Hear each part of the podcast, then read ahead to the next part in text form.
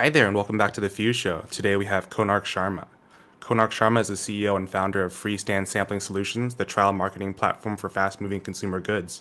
He started his journey as a student entrepreneur as an undergraduate student pursuing computer science and has pursued building technology ventures since. He's also a consultant at Future Army, the Future Army Officers Academy, an ed tech startup, and formerly involved with an IoT product startup and a short film production startup. Thanks for joining us in the show. Hey, thanks, David. So how, how, how do you get involved into entrepreneurship at such a relatively early age of your life? I think a lot of people are still trying to discover what drive you want to study when they're in school. Oh, uh, awesome! I think uh, the story behind that is like I think uh, so. I wanted to get into computer science. Like so, uh, yeah, I, I think I used to play a lot of Need for Speed back when I was in school, and uh, what I wanted to figure out was like uh, I really like Lamborghini as a car. So I Hmm. think one of my Google searches was how expensive is the Lamborghini, right? Okay. and it said like about three crore Indian rupees. And uh, and I think Indian newspapers have this, you know, uh, bad, uh, you know, bad publicity thing that they do, uh, where every single time, uh, you know, somebody gets placed, like when people back in the time uh, were getting placed at Google and whatnot in the valley, they would essentially convert a hundred thousand dollars into INR, right? Mhm. So typically about hundred and fifty thousand dollars would convert into one crore. So in my head, that translated into if I get a job at Google, ultimately within three years I can get a Lamborghini. Most likely, I did not know the what the real actual mathematics of that would be. uh, You forgot that taxes. Yeah, yeah. And and I and I figured out okay, so the next step was where do you get a job that pays? You know, like how do you how do you get a job there? I mean, and all the all the advice was really shitty, like back in like 2008, right, and whatnot to find. And so the the general advice that adults had was like get into an IIT, which is an Indian Institute of Technology, right? And I was like, okay, uh, but it's really hard to get into it, right? So it's like about 0.1 percent is something is a selection rate, Okay. and whatever not into it. So I prepared hard for it, right? Uh, but I wanted to get into computer science. Like that was, I, I genuinely enjoyed computer science. I wanted to become an engineer. It was all my decision, unlike for a lot of other Indian uh, kids out there, right? Uh, and uh, once I got into college, right, I think for, I, I worked really hard on like physics, chemistry, mathematics, and science. But, Mhm. it- but once I got into college, I didn't get into an IIT. I got like into a college that is slightly lesser than that. And in that process, once I went into college in the first semester, they were like, okay, now we're going to do physics, chemistry, and mathematics, but advanced level again. I was like, what the hell is computer science? I was like, fuck this shit. I don't want to. I don't. I don't want to do this, right? Entirely. Uh, and I just decided then, you know, let me just go out there and study on my own by myself because there is no way. Like because I, I think I was in 2000. eh, I was in ninth stand, ninth grade or tenth grade when I decided, though, you know what, I'm going to dedicate myself to getting into IIT and I'm going to really Hmm. slog through that. So I had already devoted a bunch to that, and I did not feel fair for me to you know go through that grind again in college. So I Hmm. think that's the trigger. Plus, uh, I think a lot of cool stuff was happening back then. I think you know uh, Google was launching their you know uh, Google glasses, right? Uh, heads-up display glasses, and I think uh, there was the Project Ara that they were doing, which is like a modular phone uh, back in the time, and you know, like phones were really bubbling. YouTube was like really, really just starting to get into the scene, Mhm. at least in the Indian landscape. So uh, overall, tech was really fascinating, right, uh, and whatnot, and it just became a natural progression. To, you know, uh, like uh, to, to building something felt a lot more natural and a lot more attractive as a proposition, Mm. and you know, just a slippery, slippery slope from the slope from there onwards, right? you you start building into one thing you start partnering up with people to build stuff and then you just you know you figure out how you just want to get do more and more of it so i think i enjoyed it so here i am Mm. like you know building freestand right now is my third company uh, like ever like the other two don't really count because they were college startups uh, yeah but this one is a lot more serious for me yeah startups are still startups. yeah. I mean, yeah, I think they would be, but you know, I, I think compared to like you know the experience that I've had with Freestand now, For sure. uh, I mean, it's almost not that doesn't count as much. So it's funny. I too got into, got down the path, started going down the path of entrepreneurship when I just simply just wanted to buy a house in the Bay Area, and the prices of houses were raising effectively faster than I could reasonably increase my income. And I was Right. like, okay, this is this is not a game I want to play anymore. And I was like, I had to I had to think about what are the alternate ways to win this game. Mhm. So how how'd you go from okay, I want to become an entrepreneur to getting into the domain of consumer goods? Uh, consumer goods. Uh, that, that's another interesting story. Uh, quick, I'll quickly give. you. So when I was in my uh, a couple of startups that I had done before uh, in my college, like one was my filmmaking startup. We made short films for YouTube, and Mhm. also for like the monetization was by brand partnerships. And uh, after that, there was an IoT startup, right, where we were trying to devise uh, what would be uh, Apple Watch quality, you know, health tracking sensor, uh, right? But we failed at that back then. So I was coming out of uh, these two experiences, and I really wanted to take things slow, and I wanted to, you know, focus on basics. So I really got into fitness. Uh, Hmm. Like after that, I was like, you know what, I'll take some time and really learn, teach myself things, and I'll focus on the health as well and whatnot, everything. So when I was focused on my health and fitness, right, uh, uh, like I really, you, it, you'd naturally get into a lot of nutrition if you're really serious about, you know, health and fitness. Uh, and I, I got into cold press juices, right? Uh, and because like right above my gym was like, what would be a Whole Foods uh, in America, right? Uh, so it's, it's called Nature's Basket in India, the com- comparative, right? Mhm. And uh, I I got into a lot of cold press juices to like you know get keep in shape and get the nutrients and macros and micros, and uh, in- that process, essentially, I just like realized that okay. uh, This I, I started to like like I decided to start my own cold press juice was like, maybe you could make them tastier, right? uh, and uh, it's out of that, uh, you know. So, so essentially, that got me into CPG and you know FMCG essentially Mm. to figure out okay D2C is something that is opening up. That discovery phase like happened for us. Uh, and, and yeah, and, and that is how essentially like when when in the process of planning marketing for my product launch for my cold press juice, we realized that if you're taking if you're going to make a better tasting alternative of an incumbent product in FMCG, we'll have to sample a lot. We Yeah. have to get a lot of people to try our product, right? And the status quo back then, and you know, like still at large in India, continues to be hiring a bunch of promoters, you know, and handing out product samples manually to whosoever comes into the store. I mean, product sampling has been the same for like decades, uh, like centuries at this point. Like, and uh, there's no data into it. It's a very opportunistic kind of a marketing activity, right? You have a community. I'll give you my product. You just distribute it. I'll pay you some money. That's that's what it's been very transactional. There's been no data and everything into it, and it felt pretty na- non-natural to us to for to do that because I came from technology background, right? A little bit, uh, and my co-founders, my partners, right, were also coming from technology background, right? So we we felt we felt it was a lot. We, we started to think about how will we sample if we'll sample as a brand, right? Uh, and in that process, you know, we ended up really realizing that sampling is a much bigger problem and felt a lot more intuitively inclined to build for technology for product sampling.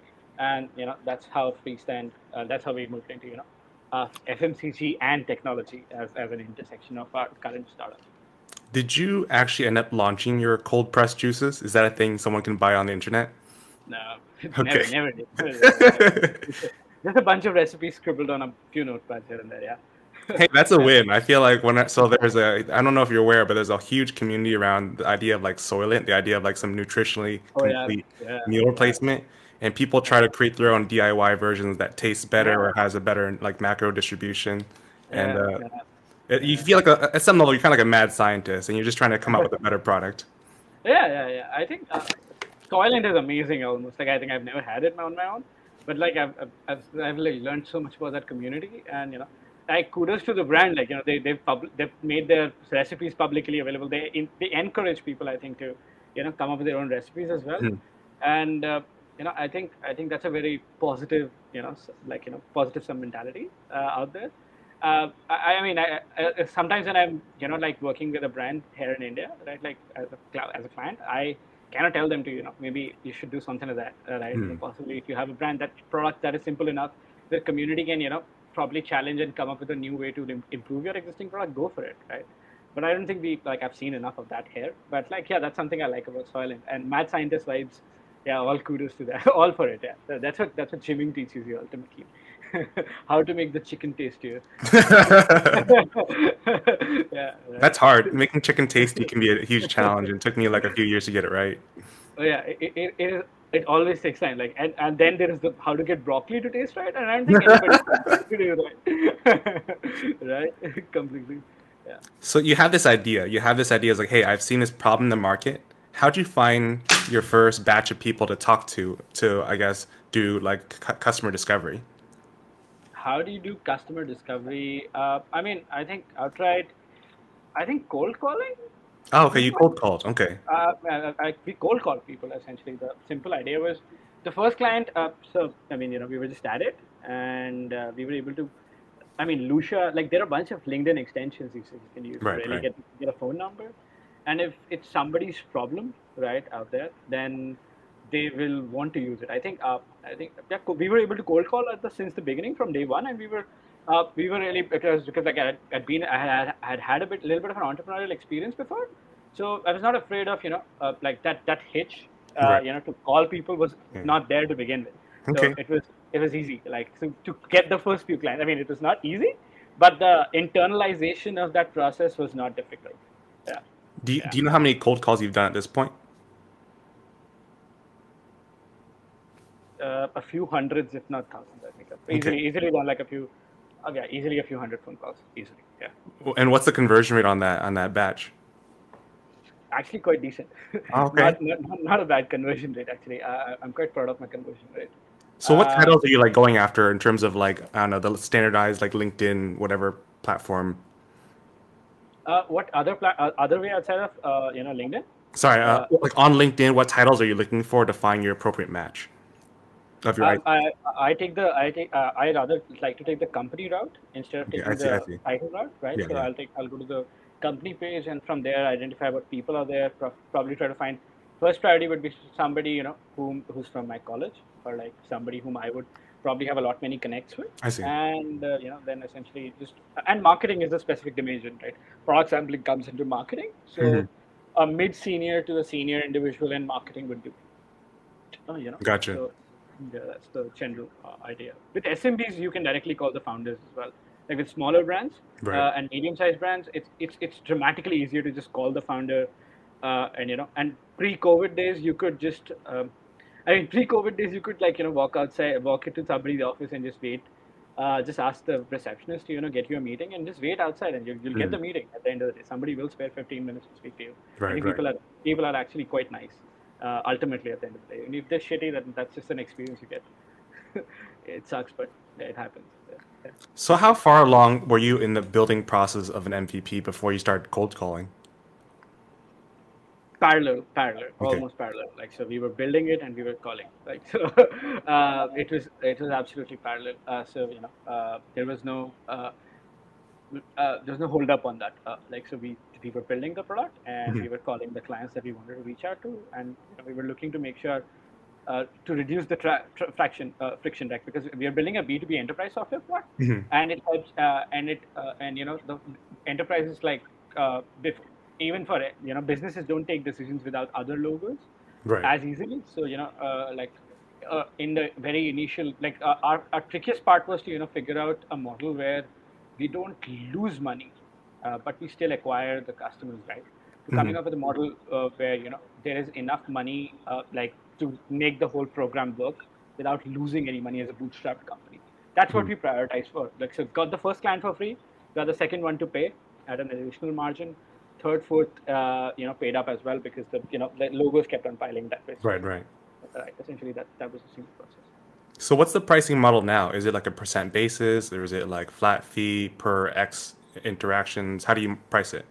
Actually, pricing is our biggest pain point right now Okay. uh, that we're trying to resolve it because we're evolving, right? As a company, we want to Right. be more of a SaaS offering, right? Uh, and uh, enterprise uh, SaaS offering right now. Like, so there are multiple ways we can price ourselves uh, because essentially uh, uh, we're building onto a bunch of uh, services, right? We are product sampling. So how product sampling works, I think, David, just to help you understand right now, uh, digital product sampling, right? So a customer, so the offer to claim the sample gets distributed via media. Mhm. Then the customer has to interact with the brand directly, automated uh, interaction, and then there is a sample that needs to be delivered or fulfillment Right. needs to take place, right? Uh, and so this is a bun. This is this is essentially three, four services brought together. We don't. Uh, so uh, for delivery, we have partners for targeting, right?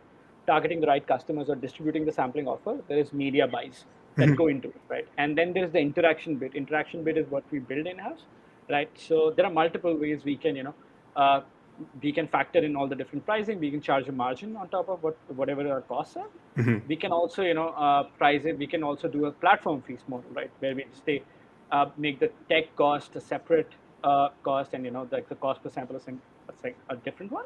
We are kind of experimenting with, you know, what direction would work the best for us right now. Uh, but there are quite there are quite a few ways, and we have experimented a lot with our pricing. So that in our bootstrap times, uh, that's uh, and I think you know uh, that that's an advantage of uh, the entire duration we took when we were bootstrap. We made sure that we could run every single possible experiment we can, because there's no pressure in it when we're bootstrapping. Yeah. Yeah. Do you consider yourself a tech company or a tech company plus a logistics company? We're a tech company. Okay. Uh, we are a tech company right now. Yeah. So when I mean, you yeah. so you don't get yourselves involved in the 3PL process of actually like taking physical goods at all. No, we do take care. We do take part in that. Okay, We do facilitate that, but we're but we are building technology on top of it uh, primarily as well. We are working with our partners, right, essentially to deliver the sample to the end customer's house. Mhm. Uh, uh, but but but we are primarily building technology that you know builds transparency into the processes. We can maybe even bring in a local delivery vendor or a local 3PL partner instead of using a branded one, Mhm. so that we can you know offer our, our services at a much competitive rate. I see. Uh, but we, uh, I mean, we could we could innovate in full methods to fulfillment in the future, but that's not something. Uh, I mean, I don't think we today qualify as a logistics company. So how do you find 3PL companies to partner with if if that's not a core part of your business? I imagine there's a, like the, that whole world is its own business. Yeah, yeah, yeah, it is. It's pretty easy actually. Just call them. Oh Uh, really? There's, yeah, there's like a yeah. directory of 3PL companies you can just like call. Yeah, you can. I think you can Google right now, right? Uh, Okay. answer. Yeah, uh, and uh, I mean because there are like uh, e-commerce is booming in India, right? Like quite Okay. like crazily, and the startup scene is quite healthy, right? So uh, there is almost there's there's a, there's a startup almost for everything, and some of the startups are really really matured up, right? And they do like allow allow you like and, and like you know they're like it's easy to get in touch with somebody at these enterprise you know like uh, at, at 3pl companies or let's say a delivery co- logistics company out there and yeah so, so it's it's actually not really hard to partner with a logistics company or a 3pl company in Okay. in, like at least in our experience at least there's a lot of variables to understand a lot of things to understand but uh, i think that's an information challenge mostly. And you mentioned you're trying to tackle um, the the um, sorry. You're trying to help um, your clients go like solve the end-to-end solution. Is that correct? Correct, correct. We're, we're trying to be like the, uh, like the out of the box solution for product sampling. Like uh, use us to do come up with any product sampling campaign out there. Like yeah, you know, like how Mailchimp would be for email marketing. I see. But for, wants to okay. be for product sampling. Right, exactly. Hmm. That's, that's how that's how we like to go about it. Yeah. Do you use Mailchimp as a comparison often? Yeah, quite often. yeah. It's actually, uh, the, the, I mean, we're, we're often selling to marketing teams, and uh, senior marketing individuals have, uh, like, almost all of them happen to have experience with email marketing. So those are the suites they must have actively used by themselves. I see. So, so like you know, Mailchimp, like it's like you know, it connects all the right dots. In that, at least that's our opinion uh, right now, and I think it's yeah. If we do get this ah at the end of you know, Mailchimp is for email marketing and you know, Freestand not sure product sampling. That that does add up, and that's like the check for us. Okay, that is working. It didn't work for us in Y Combinator, I think, when we applied to the Y Combinator. Hmm. Uh, I think I wrote it there as well, but no, it didn't work out. So the so let's say you get a, you get a cold call, someone picks up and they're willing to take the call. How long is a typical sales cycle to go from that first cold call interaction into them being a paying customer on your on your platform? Uh, for SMBs, uh, the decision time can be about 10 to 15 days, uh, Okay. right? Like essentially, the first, uh, so te- technically the first call uh, is a, a brief intro. Uh, pre-COVID days, at least, it was a quick intro, uh, like about what we're doing. Uh, send me a deck, uh, schedule a, uh, you know, schedule a one-on-one meeting, Mhm. Right? And uh, then take the meeting, and you know, then they'll be like, then they'll have some questions, resolve those questions. Uh, maybe they can have a bunch more questions at that point in time or negotiations directly Mhm. and then close. Uh, most of the sales pipelines will fall flat. Uh, like either somebody does not take the call or at the call the pitch goes bad, right? Uh, so the most major fallout in the funnel is happening at those stages uh, at large. Uh, I think that if somebody has invited you over for a meeting, uh, it, it does end up like you know going quite quite the distance. It, it will go some distance for sure. It'll at least reach negotiations if, if the meeting has happened. At least that's our experience with our pipelines. Is negotiation a new skill for you? Is that something that you're learning through Freestand, or is it something you've done in the past as well? uh, I like I think uh, having run a couple of startups during college, you know, did bring that experience, like at uh, Tech Retards, right? We were building, uh, we were essentially a fun. We were, trying to build this uh, short film, uh, you know, short film media company, right? That was that's what we were trying to do there, and we were partnering with a few brands there, right, as well. Uh, so, uh, and I was I was leading like these some of these collaborations. I think this was my second year as college. Hmm. so yeah, some experience from there and plus then you know like a lot of my friends really used to aggressively criticize me for being superfluous with my spendings right? So that really got me to understand about like negotiate like I, I used to hmm. observe my friends that were better at spending than me. Yeah yeah. Uh, yeah so, so there is a little bit of that but yeah majority of the learnings have happened at you know freestand only. And they, they continue to happen i think uh, you know like you cannot really be good at i mean if i was great at negotiations right like things like things would be moving much more faster and we would be making a lot more margins right now but that's not we need to always push that. Uh, so i am subscribed to the master class just for the chris voss mm, lecture series right? Yeah so that's that's what i'm currently trying to go through. Have you read his never split the difference? Uh, it's it's i was referred to it today again by okay. the call like you know like uh, one of our advisors referred us. You should read that book. And i was like yeah mm. i'm just going to the video lecture series first right? Yeah. Something I really yeah, something sorry. I really like about your website is at the bottom of the pages you have a link to books that you love. Like I haven't seen that before, and I think that's just so cool. Like I think more more businesses should put out the books that they enjoy. Like it's it's like pretty pretty cool to see a personal view into a person's mind in terms of who they've read, who they not read, and what they like. Uh, uh, I mean, like we, we found that we thought. I mean, we were trying to really put out the vibe that uh, so people are really important at Freestand, right? Uh, and uh, the idea is that uh, we want to connect to people like uh, like even a hiring process like interviewing process is cultural fit first technical fit second right? Essentially with our interview. Like so we'll talk to somebody for an hour before we understand how skilled they are right? Uh, i mean of course we'll only interview them but their skills on paper are actually quite decent. Uh, not bad like uh, at least but you know that's uh, i mean so so the idea is that you know we want to talk about things that are that we're actually genuinely you know passionate about or things that we really like or things that we actually enjoy. Mm-hmm. Uh, and yeah, it's under that pretext, you know, that we, uh, you know, that, that's essentially the, the reason why we had this, uh, the books that we love. We also had the ad campaigns that we like and enjoy. I think if it's not there, it's currently getting updated. Uh, and you know, we have like I think we were we are planning to put out like you know songs that we enjoy as well, like a Spotify playlist of you know like the top three favorite songs of everybody in the team, hmm. right? so uh, I think that's just a just a more homely, just a more you know personal vibe for people at Freestand. Yeah. I noticed that your co-founder on her, one of her websites, she lists out the thing. One, like she has a list of her favorite movies in IMDb. I thought that was pretty cool. Like I think it's uh, it's always pretty neat to see the movies that people enjoy in the same same way as books. When I was in college, I think somebody told me that you know when you check check mark all the IMDb top 250 movie list, right? Uh, I think they they ask you to take a quiz and then they send a plaque to you. I don't know. I don't know if that's true. I, I did not do hmm. that. I wanted to be very honest with it. Uh, but but like I think my friend told me that his brother got it. I don't know if he was lying or he was saying the truth. I'm not sure about if that happens or not. But uh, I think that's that's where I got into habit of you know like watching a movie, coming to IMDb and drinking mm. it up, and you know Sneh also like. Uh, but Sneh got too obsessed with that idea. yeah, yeah. So she has it on her website as well. Yeah. So when in high school, I told myself I would watch the top 250 on IMDb at some point. And the funny thing is, it's just too long. Like I feel like sometimes yeah. it's uh, there's too many movies that are out of genre or out of my interest. Yeah. But uh, they are cinema like from a cinematography standpoint, they're really good. But they just don't.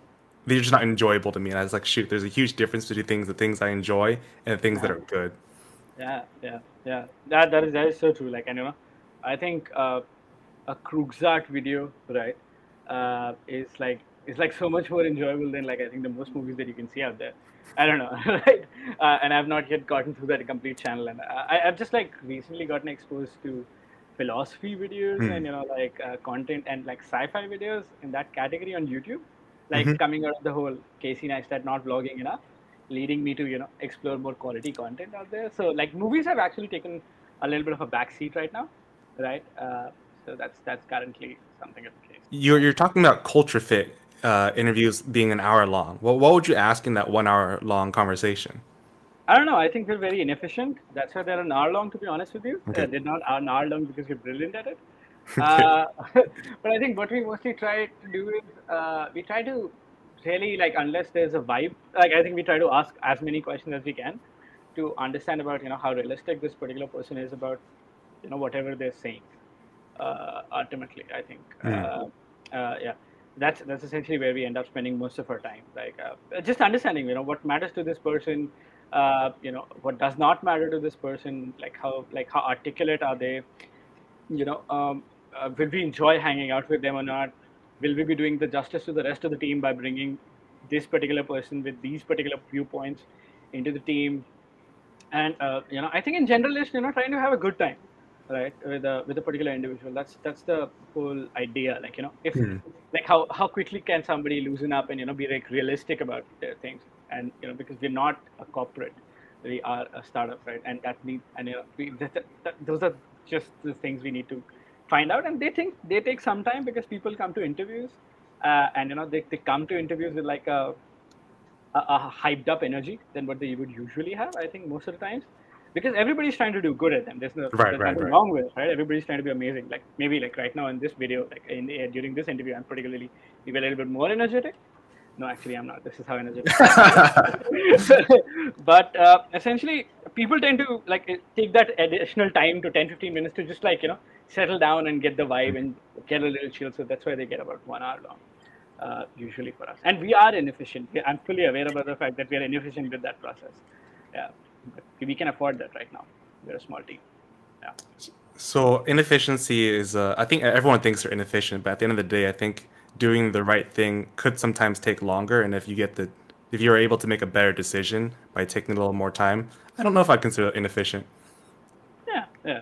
You, I mean, a an, an hour now, if it can save like you know, uh, like like tens of hours of no drama, like Right, right. it's worth it then, right? That's, I mean, yeah, that's. I mean, so we don't get any drama in our team right now. Pretty, pretty happy about it. that is, yeah. One of the questions you mentioned asking is like what matters to someone and what doesn't matter to them. I really like those questions, and I, I generally like to ask those questions too when I interview people. But I'd love to reflect the questions back to you. Like, what, what would you say matters to you, and what doesn't matter to you?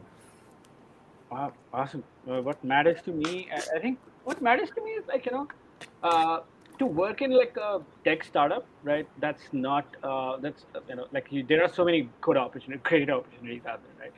And uh, I mean, we're a, we're a great opportunity from the standpoint of if you want to learn uh, a lot right now, and if you would like to get take ownership of things, right, Mhm. uh, and those things, right, from people. Uh, so, uh, uh, so the reason, like, so what I'm like, you know, what matters to me right now is like, uh, so here's a, I- I'll answer that question with a little bit of an anecdote. Uh, Sure. so I, I think I think I think Jeff Bezos was a, like was an absolute boss man to like you know come up with like uh, Amazon back in the day, but it was also a fairly obvious idea if you really think about it.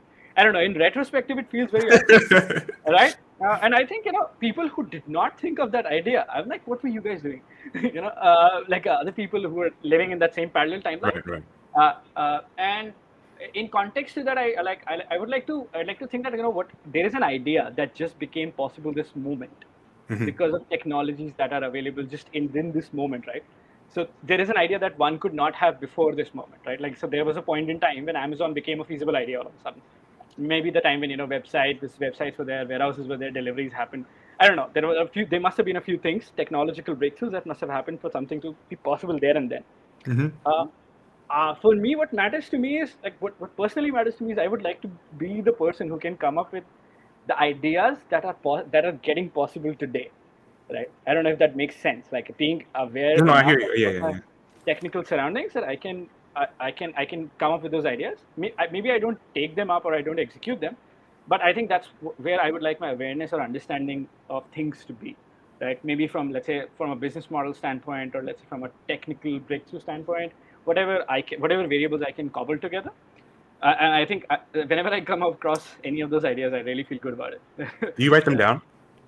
I, I do try to maintain a Notion doc uh, Okay. for, for like you know my ideas, and I've categorized them as B2C, B2B, B2G as well, actually. oh, Uh, I do the same thing. Huh?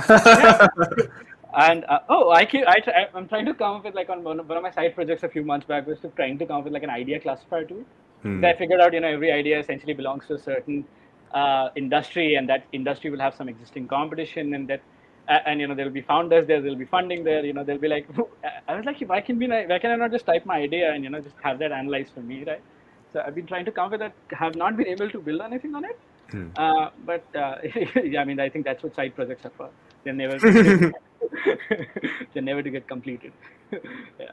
So if I'm hearing you correctly, this opportunity for, I guess, the opportunity to always be growing and to always be increasingly aware of your technical uh, capabilities as, I guess, tech becomes more available, as well as Yeah. opportunities the market is the thing you really, that really motivates you. Is that right? Uh, yeah, uh, uh, it's it's it's uh, it's of hyper value. I think you know, uh, like the previous startups that I was running, I was, I was I was way too much more confident, like about things like about like I, I felt like I knew a lot more. I think it was like the what is that effect? I'm not able to recall.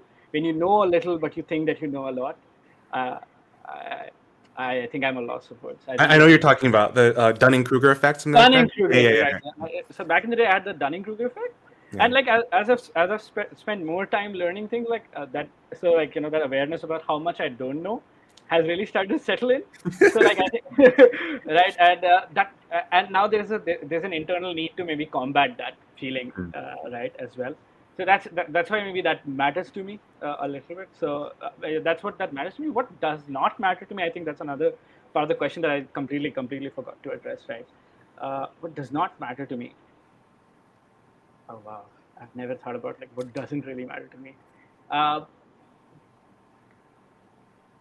doesn't matter to me is um, I think uh, I think I, I have no idea honestly. I, what doesn't matter to me? I, I really have no answer for you on that front. Yeah, that's my honest take. The uh, the common one I usually hear from a lot of founders is the uh, they don't care about either a certain lifestyle, they don't care about money, they don't care about the flashy cars.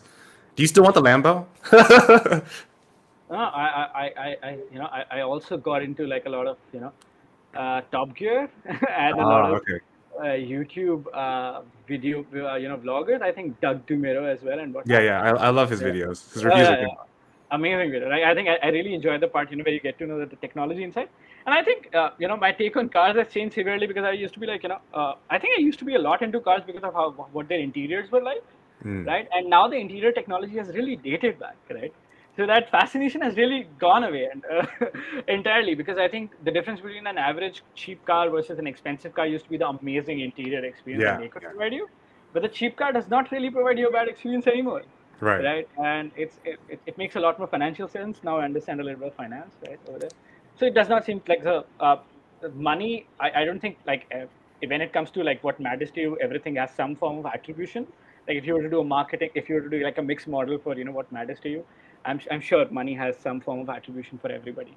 For Uh, sure, And, and, you know I think uh, yeah, but. Uh, so I, I really don't know what does not matter to me in that context. Right? Okay. That, that, that would be like a very good question to explore actually. So, so let's say we fast forward a few years and you're making like I don't know a few a few million dollars a year. Would you buy a Lambo at that point, or, or do you think it's not not relevant to you anymore? I, I don't know. I don't know how will I be like making a few million dollars uh, in a few. I, I- I mean, I I don't have a straight path to that for myself. Uh, will I be buying a Lamborghini out of it? Uh, I don't know. Does not does not seem like uh, the most uh, useful thing to Hmm. do with your money, uh, unless unless I'm trying to brag around. I think at least COVID has made that even more, uh, you know, like out there because the car like has been standing out for like over a year, like and it's been driven like I think ten times at Hmm. best right now. I don't know. So is that something that I want to spend that kind of money on now? I I, I would definitely spend like buy the most expensive, you know, like Harman Kardon Logi- Logitech chair that is out there. Okay. yeah, I think that's. I I would like a really comfy chair and a great, great work desk, and Hmm. I think the top of the line computer. I think those things matter to me. I think my tools matter to me, uh, Hmm. right? I think I think maybe in that sense, like how a chef would buy the most expensive knife, uh, if they if they keep on Right. growing. Uh, similarly, I would want to just like, I don't know. These are the things that really matter, and I use. Yeah. yeah so. I used to be all about these consumer goods. Like I wanted the fanciest car, fanciest house, but I feel like now I just want the best tools and the best team. Like I feel like those are far more satisfying to me. Yeah, yeah, like a like a subscription to like Zapier and Retool and I don't know, Hmm. Notion. That would be- that, would be great. Some of these tools are just so good that I don't like. I don't, I don't even know how they make money because I feel like the free tier is just so good. Like I use I use ClickUp. It's a pretty popular. I, I'm not. We're not sponsoring by them or Yeah. anything. I just really like the tool, and their Yeah. free tier is just so darn good. it's incredible. I think SaaS has come really far along, and uh, I think some of these tools have gone so good. Like I think their I think their marketing strategy to convert people from you know not paying to paying is just being great. Right, right, right. and uh, I think I think that's that's something. Uh, so yeah, yeah, SaaS tools. So you've been at this for a few years now, is that right? Yeah, yeah I've been at this for a few years. Yeah. How how has your work life balance changed over those years, or has it changed?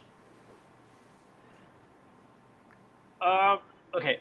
Why are work and life separate in the column of work and life? Like, so life composes of work plus extra things, and then there's work on the top. like, if you were to really do that fraction, right? I don't know. Like to be slightly, I, I, uh, it's it's gone for a toss. Okay. That's the real answer. Uh, in, in, the traditional sense of how people would want to look at it.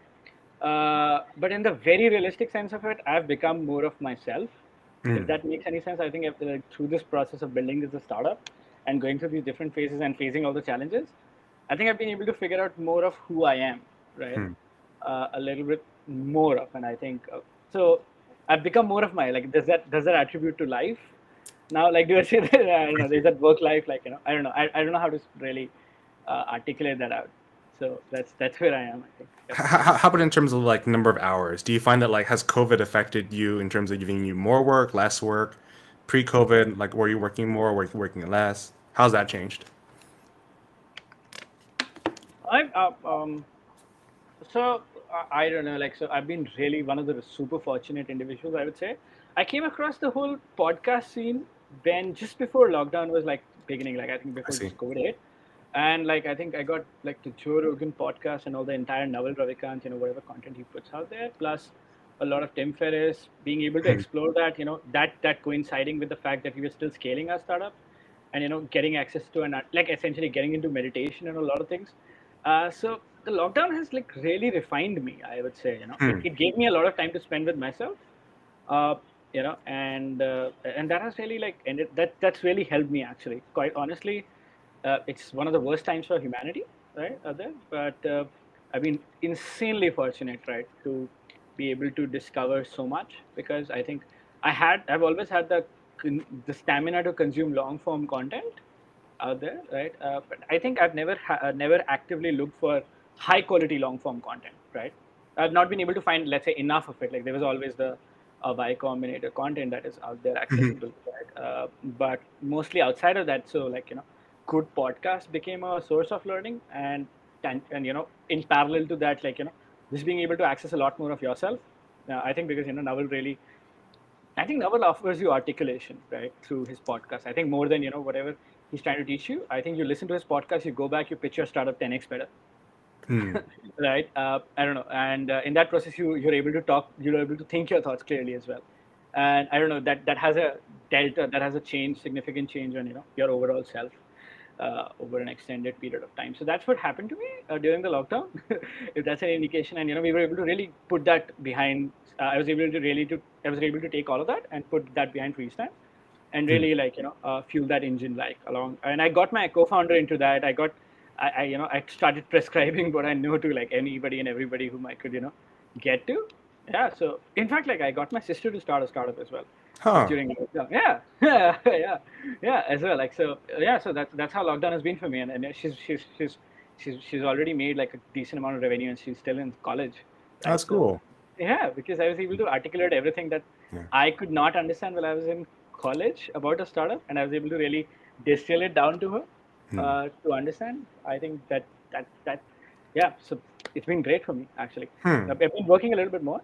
Uh, the answer to your question yeah. But I've been working like a lot more uh, on like a lot of different things that uh, you know come back. Uh, there are circle. Everything is connected. Like so if I'm working on myself, it's coming back to my work. I'm working on my mm. work and trying to find you know. So it's it's it's been like a good holistic time.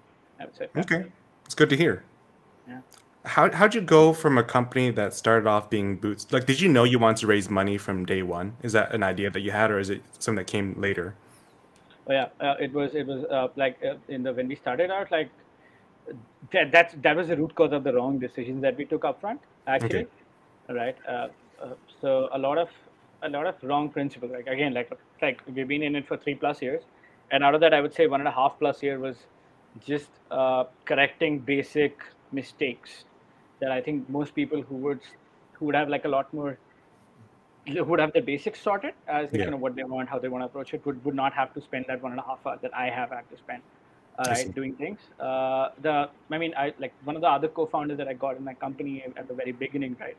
Uh, I got that purely because uh, of shallow reasons. Like I was like, okay, this person was my college, uh, you know, project partner and something like that.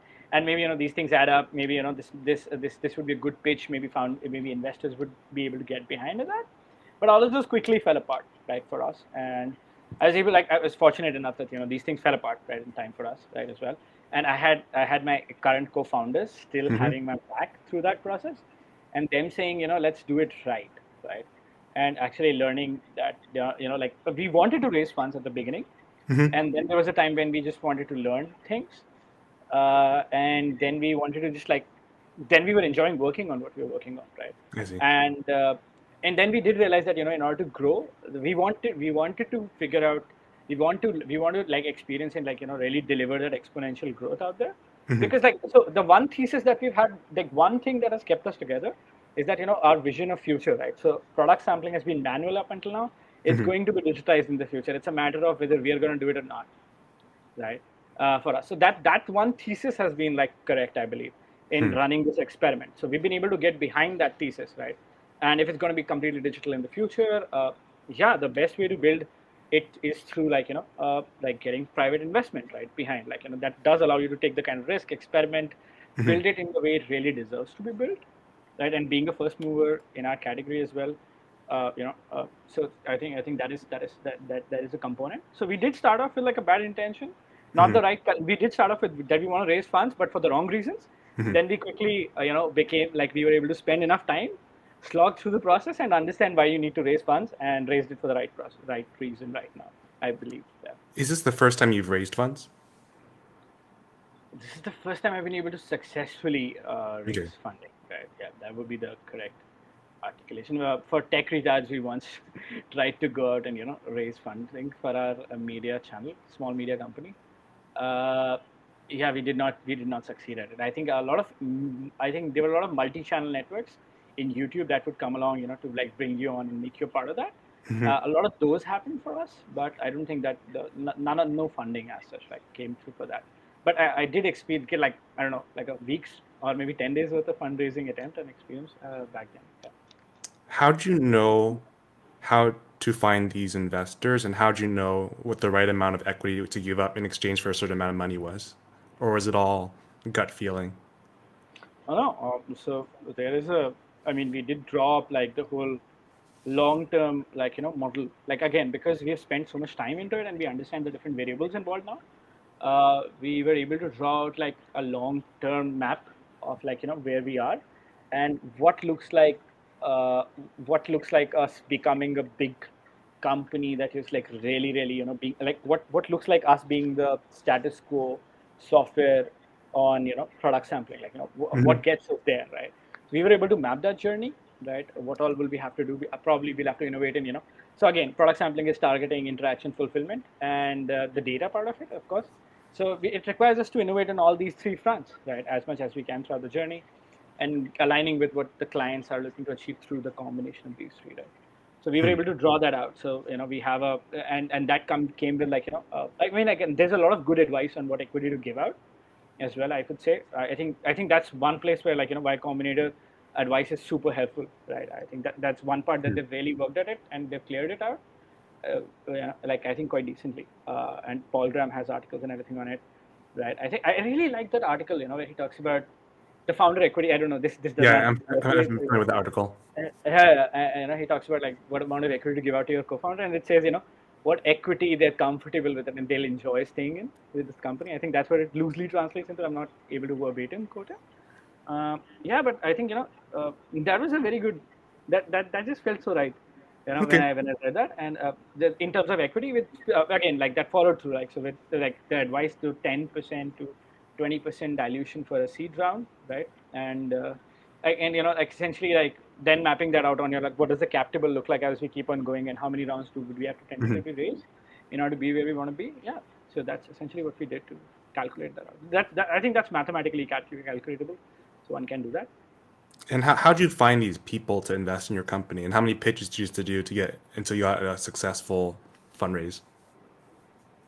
Uh, how many pitches did we get to to do the successful fundraise? Um, they, they, they uh, again like the Indian you know startup ecosystem and the culture like over out here is quite quite amazing. It's healthy actually.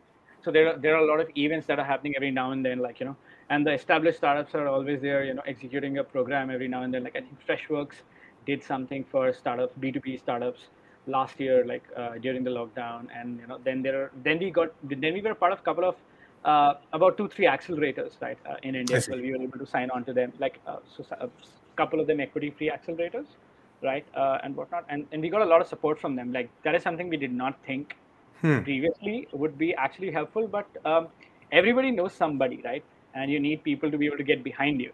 And uh, uh, and uh, like i think so that was that was a very good thing that we did. Like you know instead of when we got rejected by the Y Combinator in march of 2020 i think uh, when we applied that time then we decided that you know uh, hey what about like all the other accelerators out there you know? Uh, let's try and get in let's try to see if we like you know get through any other ones. And you know we got Mhm. through a few of them. And uh, they became really supportive. I think particularly IIM Calcutta like has a accelerator that's a premier B school in India, so they have a good brand name, they have a good Hmm. people amount backing that they provide you with, and then we had like you know like a couple of like a female, uh, you know like female focused uh, you know accelerator where my co-founder was able to get into, and they got behind what we're doing, and then we got into Zone Startups, right? Uh, and one of the Zone Startups programs as well. And you know, all of these people got behind us, uh, you know, in like you know referring us to the right people here and there. And then we were out there on our own. Like like we have on notion we had a notion list of every single uh, you know place where you could fill a google form and go and pitch kind of an event. And we really worked on our pitch as well Mhm. quite like nice. I think uh, so that i think having a good solid pitch uh, and you know like opportunities are abundant uh, out there. I think if you like if you can like you know people need to be able to like hear you out and be able to understand you in the first five minutes. I think one of the worst mistakes i did like you know like back when i into like you know when i was pitching uh, earlier on was like i was too cocky about the fact that i need 10 minutes to pitch uh, make my pitch right i was like you know they need to give me 10 minutes you know there's no way that this pitch session could be just three minutes and it's a bummer when they shut it down at the end of three minutes of fun. I have 27 slides to go. you know that does not make any sense. You have to bring it down to about 10 to 15, and and and it, and you know they're not giving you less time. They're just requesting better articulation. And Okay. people ask you to fit, complete those pitches in three minutes or five minutes, and I think now it, those things totally make sense. In retrospective. Like yeah, I mean there are so many people who who are out there with brilliant ideas, and uh, like I think investors deserve to you know like have access to the best of them right uh, through that process. So that process should be nice. So Hmm. i think it's it's in the process. I think the uh, it's, it's a process optimization task ultimately. Improve your pitch uh, you know get it clean and you know get a lot of people to refer you to a lot of good people uh, as well right? Yeah That notion list that you're talking about is some is that something you built internally at your company, or is it something that you like found online, used like went one by one and just like message or filled out the form for all of them? We found out the list. Uh, we found out uh, we found out every single link. We filled up. We, we put it on the Notion, and we had a timer set when to when when is the deadline, and we connected that to a Slack, Hmm. right? So we would know like you know okay five seven days in we have to submit this. So we had like that that placed in so that we made sure that you know we get got to them because when you're building a company you know you kind of tend to like uh, deprioritize filling up an application because you're like I mean I'm doing real business here and uh, so uh, I think it just helped us prioritize those things, right? And uh, yeah, that's how we fill those forms. Cool. Well, I'd like to thank you for your time on being the, on the Fuse Show today. I just like to end all of my calls with the same question. What's the best way for our viewers to get in touch with you? If that's something they'd like to do. Uh, on my, on, I think I have my Calendly on my LinkedIn already. Uh, that's a great way to get in touch with me. Uh, DMs on Twitter, both of those, uh, LinkedIn, Calendly plus my Twitter would be perfect. Yeah. Yeah. Sounds good. Well, thanks. I think the best, the best, the best would be to get the Calendly link. Uh, I would say, yeah, like a quick meeting, 10, 15 minute meeting, yeah, would be perfect. Sounds good. Well, thanks for your time today. Thanks a lot. Thanks a lot for you know having a chat with me, hearing me out. Enjoyed sharing my story, David. Yeah.